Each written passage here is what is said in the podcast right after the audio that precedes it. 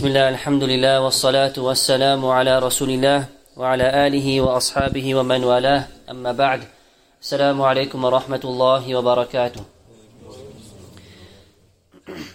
In conclusion to our brief tafsir of Surah Al-Fatiha is a hadith that's narrated by Abu Sa'id Al-Khudri radiyallahu anhu where he mentions that the Sahaba radiyallahu anhu they went on a campaign and as they came across a village, they sought to stay over and they sought some assistance from the people of this village and town.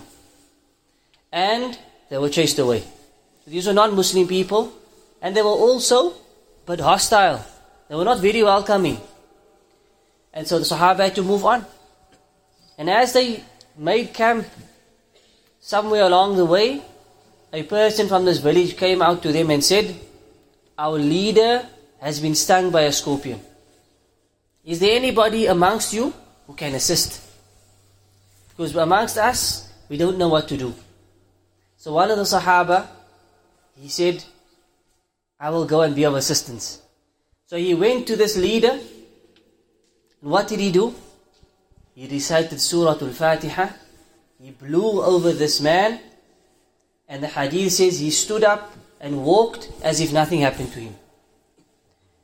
Upon this, the Sahaba were given a flock of sheep as a reward.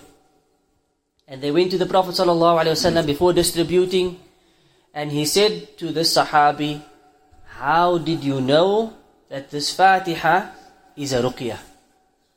And this is why the Fatiha, one of its names is ruqyah. Fatiha has various names. One of its names is Ar-Ruqya, and another of its names is Ash-Shifa, is the cure. So this companion did Ruqya on a non-Muslim. And he did Ruqya on a person who wasn't very welcoming. So in reality, if this was effective on a person like this, imagine the effect it should have upon a, a Muslim, upon a believer upon a righteous person. Subhanallah.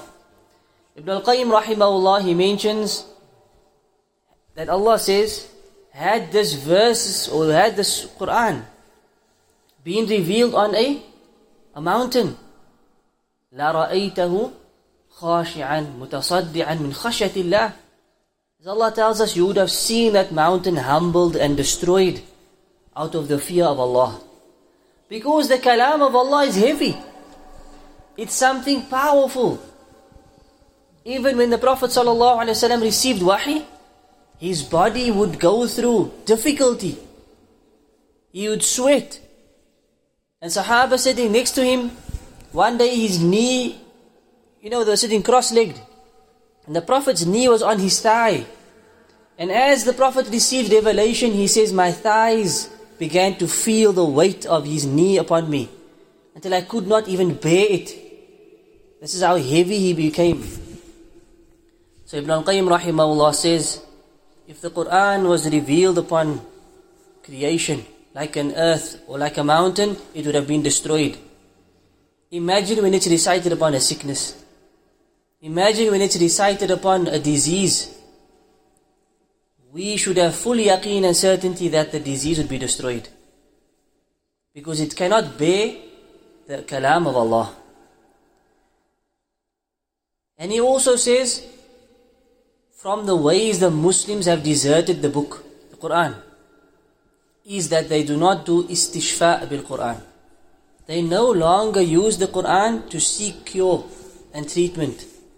And yet Allah said in many verses, وَنُنَزِّنُ الْقُرْآنِ هو شفاء we reveal this Quran and part of it is a cure قد جاءتكم موعظة من ربكم وشفاء لما في الصدور Three, four verses that Allah describes the Quran as a shifa. And it's a shifa for any illness, any ailment. If it can cure a scorpion sting, it can cure anything. So we need to use the Quran, use the Fatiha specifically as a shifa. Recite it upon your children when you are not well. Recite it upon yourself when you are not well. If you have pains, put your hand on the spot of pain and recite the, the Fatiha. Recite it a few times. And believe. Don't have doubt. The moment you have doubts to think, will it work? Maybe it won't work. Don't doubt the Quran. Don't doubt what Allah and the Messenger sallallahu alaihi wasallam have said about it. Have full yaqeen and certainty it will work. And it's the best of treatments. Especially this chapter, the Fatiha. Blow it in your water and drink it. Blow it on your medication and drink it. On your ointments and creams and rub it in.